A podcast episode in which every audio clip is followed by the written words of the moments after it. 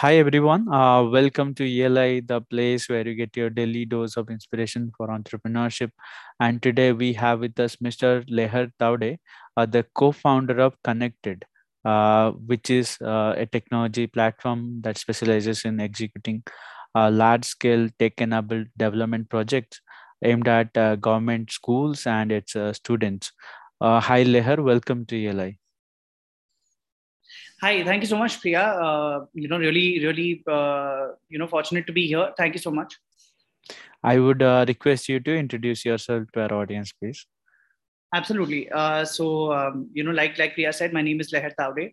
I uh, I co-lead an organization called Connected Technologies. Uh, we are essentially an education technology social enterprise, uh, wherein we create, uh, you know, tailor-made uh, education technology tools which are aimed at making quality education accessible to government schools and government school students. So uh, you know we've been in uh, we've been in this space for the last 7 years and in that uh, time frame we've essentially um, you know specialized in executing large scale developmental programs that uh, are aimed at government schools and government school students. Uh, we we currently cater to you know more than more than 2 lakh students across eight eight states in India.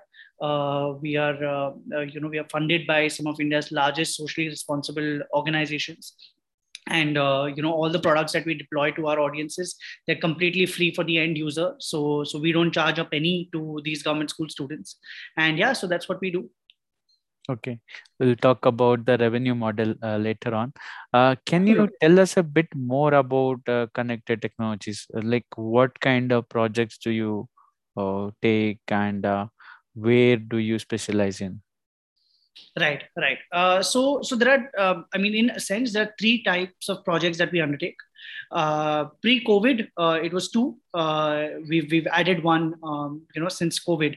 Uh, the first solution that we've provided, uh, you know, to uh, to our user base, which is government schools and government school students, mm. and you know, to our clients, which are essentially socially responsible organizations. The first solution that we provided is essentially the large-scale digitization of government schools. As part of this, what do we do?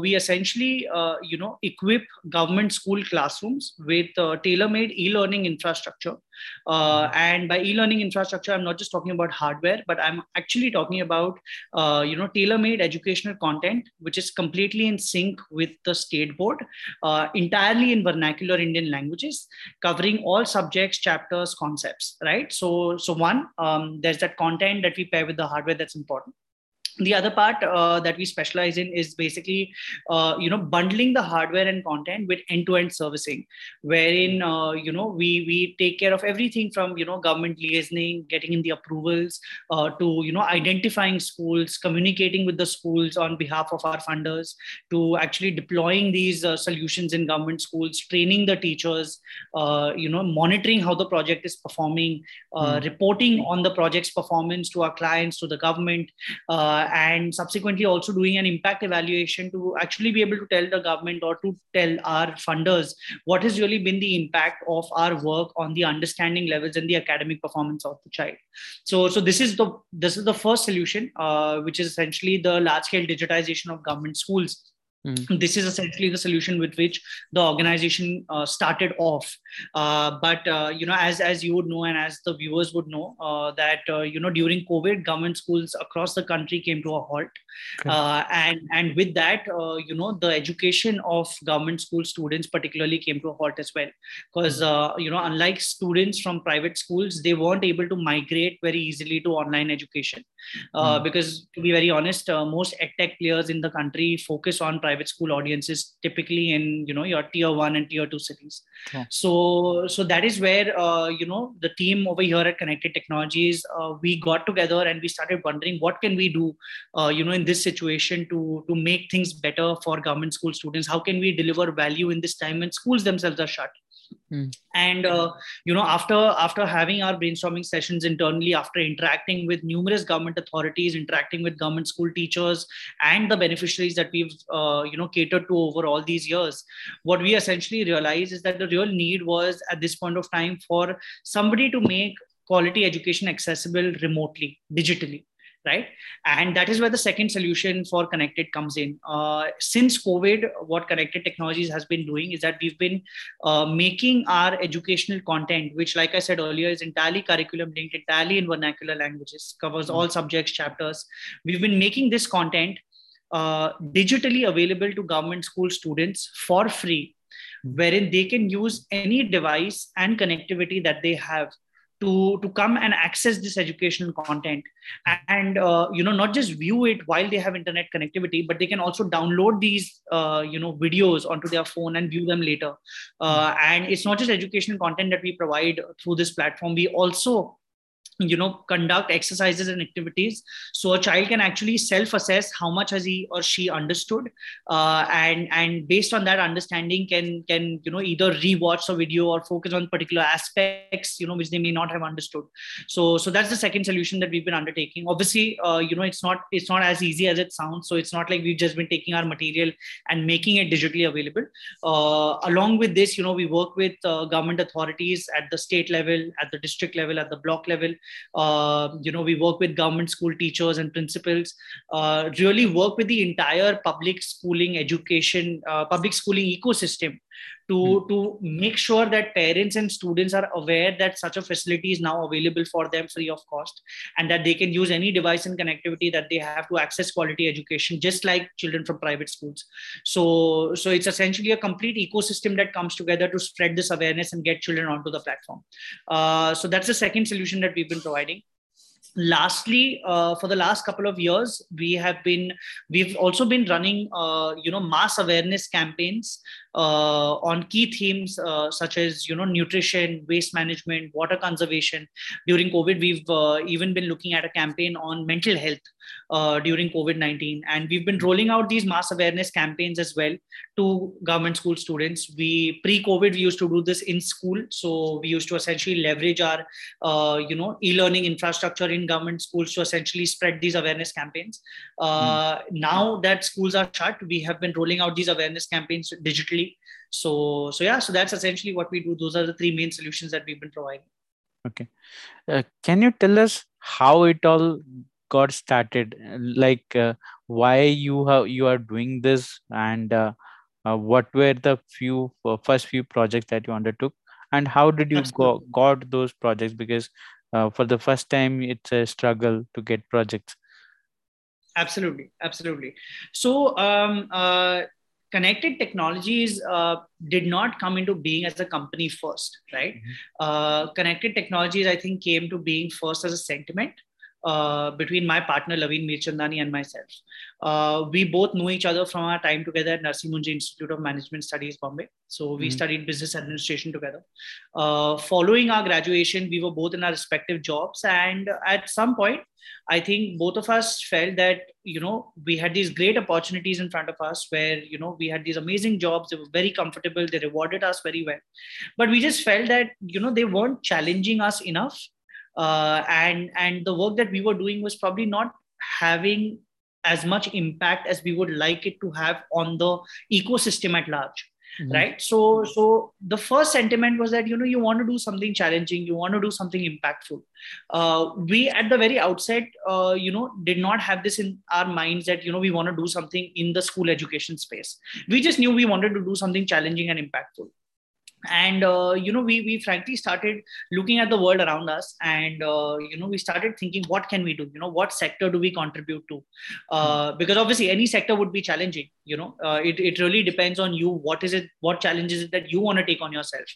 Uh, and and where is it that you want to create impact? So we really just started looking at the observing the world around us uh, and seeing where is it that we could contribute. And the one sector that kept coming back to us was education right? And the reason why it kept kept coming back is because you know everybody in this country uh, you know has always known that the public education system or the government schooling system in india uh, is not working to its best. Hmm. we may not know what the problem is but but everybody in this country will agree that it's not the best. So we also came from the same school of thought that oh you know what? Education is something that is not working the best uh, and and that is something that we felt very strongly towards because we felt that wherever we were in our lives wherever we were in our careers was purely because of the education that we got you know and and in a way if you think about it it holds true for everybody you know you me for everybody viewing this. Uh, wherever we are in our lives is purely to do with the education that we've received. And if you think about the education that you've received it's entirely to do with uh, you know the socio-economic background of your family. It's entirely to do with you know where you come from you know where are you born in a city? Are you born in a tier two uh, you know town? Are you born in you know a village? You know so essentially the education that we've all received is is basically a combination of socio-economic background and location. Mm. and to think that your entire life trajectory is determined by the socio-economic makeup of your family background and where you were born uh, it just makes you realize that your entire life has essentially been shaped by something which was a matter of chance you know? Uh, our lives could be completely different if we were born in a different household you know or in a different city uh, and that's a very humbling feeling right? To to know that you know you're here and you're, you're fortunate to be here but you could have very well been somewhere else. And uh, you know when when Laveen and I started looking at education we had this realization and we just felt that you know in in today's day and age uh, where technology is bringing people closer it's making information so accessible uh, we just felt it was unfair that something as critical or as important as quality education was still being determined by socioeconomic factors or by uh, you know location uh, uh, you know or or your ability to you know afford something Hmm. so so that is where that sentiment came where we were like okay we want to do something and we want to do something in the public schooling space in the government schooling space. Uh, however you know besides this sentiment laveen and i knew very little about how this system works. You know what are the problems that plague it? What is being done with technology? Uh, you know is there scope for technology to come in and make a difference? Mm. uh, so so while we were in our jobs we we took about 6 months time to conduct secondary research on this entire space to understand the, the government schooling system in India, the problems plaguing it, what kind of solutions are there, what are the kind of solutions that people are developing with technology, what is the impact that's being had. So we did what is essentially called as a secondary research. Uh, we did our secondary research for a span of six months while we were in our jobs, um, and that is when I think we both had a decent amount of understanding of how this space works. Hmm. But you know, secondary researches are only that good because essentially you're reading somebody else's work. You know, you haven't gone out there, you haven't seen it yourself. So, so we did our secondary research, uh, and that was the time when we both actually quit our jobs. I'm talking about 2014. Uh, we both quit our jobs, and we decided that you know we first and foremost we want to conduct a primary research. We want to do this ourselves. We want to do our own research to to actually see what's happening on ground what is happening with government schools what are the problems plaguing them what is happening with technology you know is it effective how can it be made effective mm-hmm. um, and and the moment we decided that uh, you know we quit our jobs we uh, we moved to this geography called palghar which is about two and a half hours away, two and a half, three hours away from Bombay. Uh, we went to Palghar and uh, we started, uh, you know, interacting with the government authorities over there uh, with the perspective of, you know, conducting uh, a primary research out there. Hmm. Uh, and and they uh, were very very cooperative over there at that point of time uh, you know the palghar district was being chaired by a very young collector uh, uh, by the name of mr abhijit bangar he was very supportive and he's the one who actually gave us uh, you know access to a lot of government data got to with government schools which mm-hmm. essentially gave us a lot of quantitative information of how schools were were functioning what were the problems plaguing it you know what kind of solutions were deployed what is the impact of those solutions along with that he also gave us you know access to uh, 570 government schools where we could actually go and interact with stakeholders to understand from them through interaction uh, what are the problems plaguing them how can uh, what kind of solutions are being deployed what kind of technologies are being deployed what is the impact of it is it having a difference what can have a difference. Um, so a lot of information really came to us by virtue of this primary research uh, and that is where, uh, you know, if I was to just summarize it, what we understood was that uh, there was a fair amount of work being done with technology, even in 2014. Uh, mm. when it comes to government schools however the difference uh, you know at that point of time to what it is today is uh, at that point of time whatever work was being done with technology in government schools was actually work that was done with technology which was designed for private schools or schools in urban areas mm. was technology which were designed for students who go to private schools and it's just that this technology was being provided to a government school because somebody wanted to do good mm. now this is obviously the right sentiment to have you know because you essentially want to provide top of the line equipment top of the line content top, top of the line uh, you know uh, paraphernalia you know to a government school but what is really very important to understand is that every piece of technology around us is designed keeping a user in mind right so just taking an edtech product which is designed for a private school and providing it to a government school it might be the best intention but it may not be the best thing to do operationally mm. may hmm. not be the best thing to do from an impact perspective and and we realized this from the secondary research from the primary research that a lot of people were doing this. A lot of people were pumping in a lot of money into into improving government schools but with technology which was not meant for government schools hmm. which is essentially when we laveen and i took it on ourselves and we said that you know what? This is not fair. It is not fair for the students. It's not fair for the teachers. It's not fair for the people who are spending this money as well.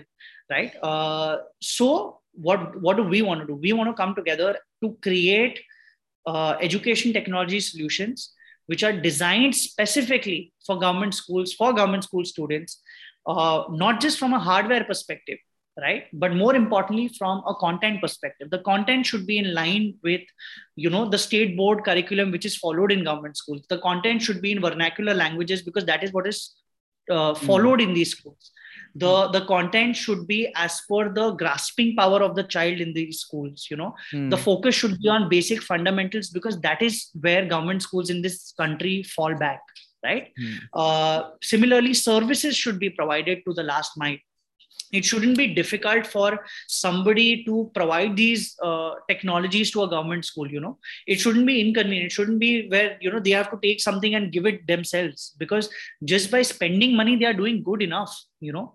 Somebody should be there ready to provide them with the services that is required to make a project like this successful. So mm-hmm. that is where we came in and we said that we want to do this and that is where connected technologies as an organization came in. Um, so yeah so that that's essentially how things started off Okay. Uh, I had one one very interesting question for you.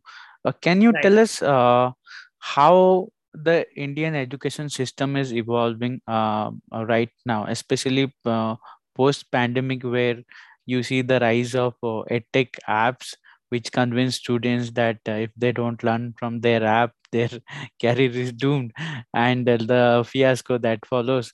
Uh, and uh, the government schools which are also trying to digitize and catch up with the pace and there are private schools as well. Uh, but uh, essentially learning is not a, you know you don't need to pay for learning with the apps like youtube are there. You can simply search on youtube on any topic and you can learn.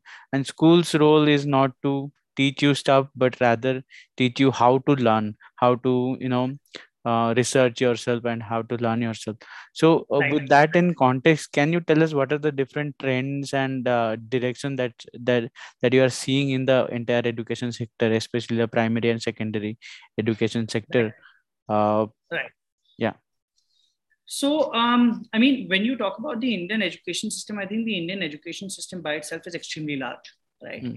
Uh, uh, because because obviously when you talk about the education system the education system grows in various categories. You know you have you have preschool you have primary school middle school highest uh, high, high school uh, secondary or so and so forth. You know so different categories to it. Uh, i think i think the the particular segment which i have my expertise in which i can talk about is definitely the the you know the the schooling phase right? Um, now even when you talk about the the the the school education system you know which is a subset of the indian education system. And you talk about the school education system also uh, there are two parts to it. You know there really india india essentially is a country where there are two worlds that live mm. right? Uh, in our school education system there's obviously the the private school education system right? And then uh, there is essentially what we call as the government school education system right the the private school education system uh, is is again a very different ball game altogether because when you talk about private school in this country uh, i think private schools in this country uh, offer uh, offer as good education as you could receive uh, anywhere in the world right mm. uh, there are probably there are probably some schools which are doing it a little bit better than the others but uh, by and large if you talk about private schools in india uh, i would say that uh, you know our, our, our private schools are doing a phenomenal job. Uh, during the pandemic uh, unfortunately you know uh, private schools have had to shut down just like all other schools. And uh, you know students from private schools have essentially migrated uh, to an online format of teaching and learning. Uh, and and this has been something which obviously it has been a difficult transition for these students as well. Hmm. because uh, because nothing nothing really uh, you know beats the educational experience of learning in class you know with a oh. teacher in front of you. Uh, but uh, but nevertheless it has been to some extent uh, as compared to the children that we work with you know it has been a little easy for them because at least these children have the luxury of devices and connectivity you know which allows them to at least see their teachers and see their peers in a virtual environment right? Uh, and in this situation i think private schools in india are trying their level best to cope up with the the current circumstances. Obviously there is there was a first wave which came in which was obviously like a world of a shock because nobody had seen or or been in something like that then obviously there was a second wave uh, by when uh, you know uh, private schools and private school students were a lot better prepared to to handle uh, you know online education so to speak. And now again you know there's a third wave that's happening. And i think by now online education for private schools and private school students has essentially become de facto right? It's it's a world that everybody is now used to. Um, however you know when you talk about the government schooling system you know the other world uh, or the world that we come from. Um, that's where that's where uh, you know uh, this entire situation is is very very different right? So when you talk about government schools across the country uh, you know pre covid uh, uh, I mean, I would I would agree to uh, you know anybody and everybody else that uh, government schools across the country, uh, you know, pre-COVID, it's not like they were functioning to their level best uh, it's not like the quality of education that they were offering was was as good as you know any private school or or any other school in the world. Uh, definitely there were areas which were lacking. Uh, and and the reason for this is because you know our government schooling system is extremely large uh, extremely complex extremely fragmented uh, beyond most people's imagination truly you know. Uh, like for example uh, india india has if I'm not mistaken, India has uh, government schools that teach in 28 different languages. You know, um, so so a government school in Maharashtra teaches in a very different language than let's say a government school in Gujarat or uh, you know even let's say Karnataka or or Goa because uh, you know and these are neighboring states. So you can imagine what it's like when you talk about different states in the country. So mm. so language is a complexity you know.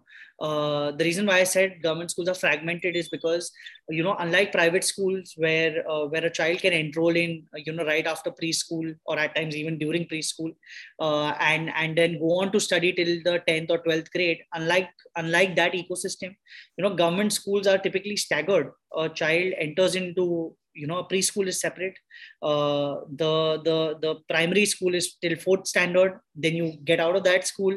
You have to go to another school for middle school you know which is typically from grade 5 to 7 or 8 uh, then you go to your uh, you know higher schooling which is 8 9 10 or 9 10 um, so so really you know if you imagine uh, imagine you're in a middle school where there are people from different schools in your classroom and now imagine being a teacher catering to a class full of children who've come from different schooling backgrounds. It is difficult even for a teacher. I'm not saying that the government schooling system does not work because teachers are bad. I'm saying that the entire system is very complex. Mm. It is very fragmented. It is very large, which is why it hasn't been able to function the way it should be it's not a problem of one particular stakeholder you can't blame it on the government you can't blame it on a teacher you can't blame it on the student you can't you can't blame it on any one party hmm. it's an ecosystem which is designed in a way where it has loopholes right okay. uh, however however uh, you know entities like us we've we've been fighting for the last seven years to bring in technology because if you think about technology one of the hallmarks of technology is that you can standardize delivery right? You and i are having this call and by virtue of this you know we both can understand that this is standardized delivery. Today this recording you know you can play let's say even after 10 years and this delivery will still be the same Hmm. because technology allows you to standardize right? Uh, if if i if if we were to conduct this session in in the highest quality possible from a content perspective from a messaging perspective this this interaction will retain its quality even 10 years hence True. right? Which is not the case with in person interactions. So so for the last 7 years connected technologies has truly been trying to say that technology needs to come into government schools that high quality content in vernacular languages needs to play a bigger role in government schools because that is how you can improve the quality of lecture delivery in government schools and that's how you can standardize the quality of lecture delivery in government schools. But um, you know by by doing this you know while we've definitely had had tremendous support across various uh, you know stakeholders across various locations uh, it's it's definitely been you know a little bit difficult because when you talk about improving government schools and when you talk about you know improving the quality of education by bringing in quality educational content in vernacular languages when you talk about government schools the one thing very important that you need to do is you need to throw in hardware right Mm. because because how else will content be delivered right, Right. so hardware needs to come in and hardware is always very expensive Mm. the moment hardware comes in and you're talking about government school teachers you need to throw one extra element which is servicing because you need to Mm. make these government school teachers equipped to deal with this hardware that you provided Hmm. right? which essentially is something that makes this entire process while it is very scalable and very effective and very efficient it still makes it a little slower because there's that hardware element into it Hmm. right? And then now covid has happened. And and during covid you know by virtue of government schools being shut uh, i think what happened was suddenly government school students their parents their teachers everybody was in this situation of helplessness uh, wherein they realized that wait you know our schools are shut. We still need education for us for our children for our students. How do we do this? And and they naturally ended up realizing you know uh, you can say overnight that that smartphone you know that you have and that that internet connectivity that that smartphone has might just be the way to do this right? And as they saw private school students you know making that shift to online education i think somewhere government school students government school teachers and parents of government school students started realizing that wait if they are doing this we should probably also be doing this. Mhm. and i think over the last two years what we have seen as connected technologies that there's been a huge shift right in mindset. Suddenly you have children from government schools who are just as passionate about learning using their smartphones you know uh, learning over the internet more than students i think what is really heartening to see is that parents have warmed up to this idea. Mhm. and that essentially is is is where uh, you know a huge shift has happened when you talk about the government schooling space. So like i said you know the private schooling space in india has always been doing well and it is still doing as good as what it possibly could. It's the government schooling space particularly which but which especially in the last two years has made a world of a switch uh, and that's phenomenal. Uh, the government from its end also has made some great uh, uh, you know advances in the last two years particularly. Uh, you've had uh, the the new education policy the new you know national education policy being adopted finally in 2020 after several years after after more than two decades almost right? That's that's a huge step uh, for government schools across the country because essentially what the new education policy means the adoption of a new education policy means is that the entire educational process which was being followed across all schools more specifically towards government schools is now going to you know become more in tune with the time right? It's going to be more in tune with the needs of today and hence is going to equip government school students to grow up to be you know adults who can better contribute to the entire ecosystem you know? So that's so so the entire adoption of uh, you know the nep 2020 as they call it has been very important. Uh, i think the government over the last two years has has uh, has really been trying to promote online education amongst government school students. They've they've tried to do this by you know developing their own content, by making their own repository of material which children can access. They've been doing this by you know subsidizing delivery of devices and connectivity there are states in the country who have announced free uh, you know devices and connectivity to students in critical grades you know 9th 10th uh, 11th 12th uh, so so yeah so i mean there's there's a lot that's happening in the space uh, and and to a great extent this is all positive. So so yeah that that's my outlook currently on what's happening. But obviously there's a lot to be done. Uh, okay. yeah, yeah of course uh, there uh, there there is always a scope for improvement. Uh, due to interest of time i just have one more question left uh, sure. which is tell us uh, about the lessons that you have learned as an entrepreneur which we can take away and apply to our ventures. Sure. Um, i mean it's it's it's I think it's, it's by far the most difficult question to answer uh, because uh, uh, as as an entrepreneur, um, I think there is no one lesson or there's there's no uh, you know fixed set of lessons that one learns uh, during their journey. Um, I think I think entrepreneurship is in itself, you know, which which you learn on a daily basis. You know, I I think uh, over the last seven years uh, i think every day has been a lesson in itself. Uh, but there are a lot of things that it teaches you you know it teaches you um, uh, it, it it really teaches you uh, first and foremost uh, um, humility right? Because uh, you know if if you are starting off as an entrepreneur i think one thing that you really need to ensure is that you know you're humble because you're really starting off starting off pursuing your dream. And no one person in this world is capable enough of fulfilling their dream by themselves right? Uh, it's always a team effort. And and it's not just a team effort uh, you know from the perspective that oh if i have the capital i can i can throw capital and i can get a team and my team will work with me to uh, satisfy my dream. It's not it's not as easy as that. It's it's beyond money you know. You need people who who believe in you who trust in you who want to you know build uh, your vision. Uh, so so humility is very important uh, to start off with and humility is also something that you learn in the process because it's truly a humbling experience to see how how so many people eventually at some point of time come together to to make your vision come to life. Uh, i think i think entrepreneurship uh, you know teaches you responsibility uh, to to start with.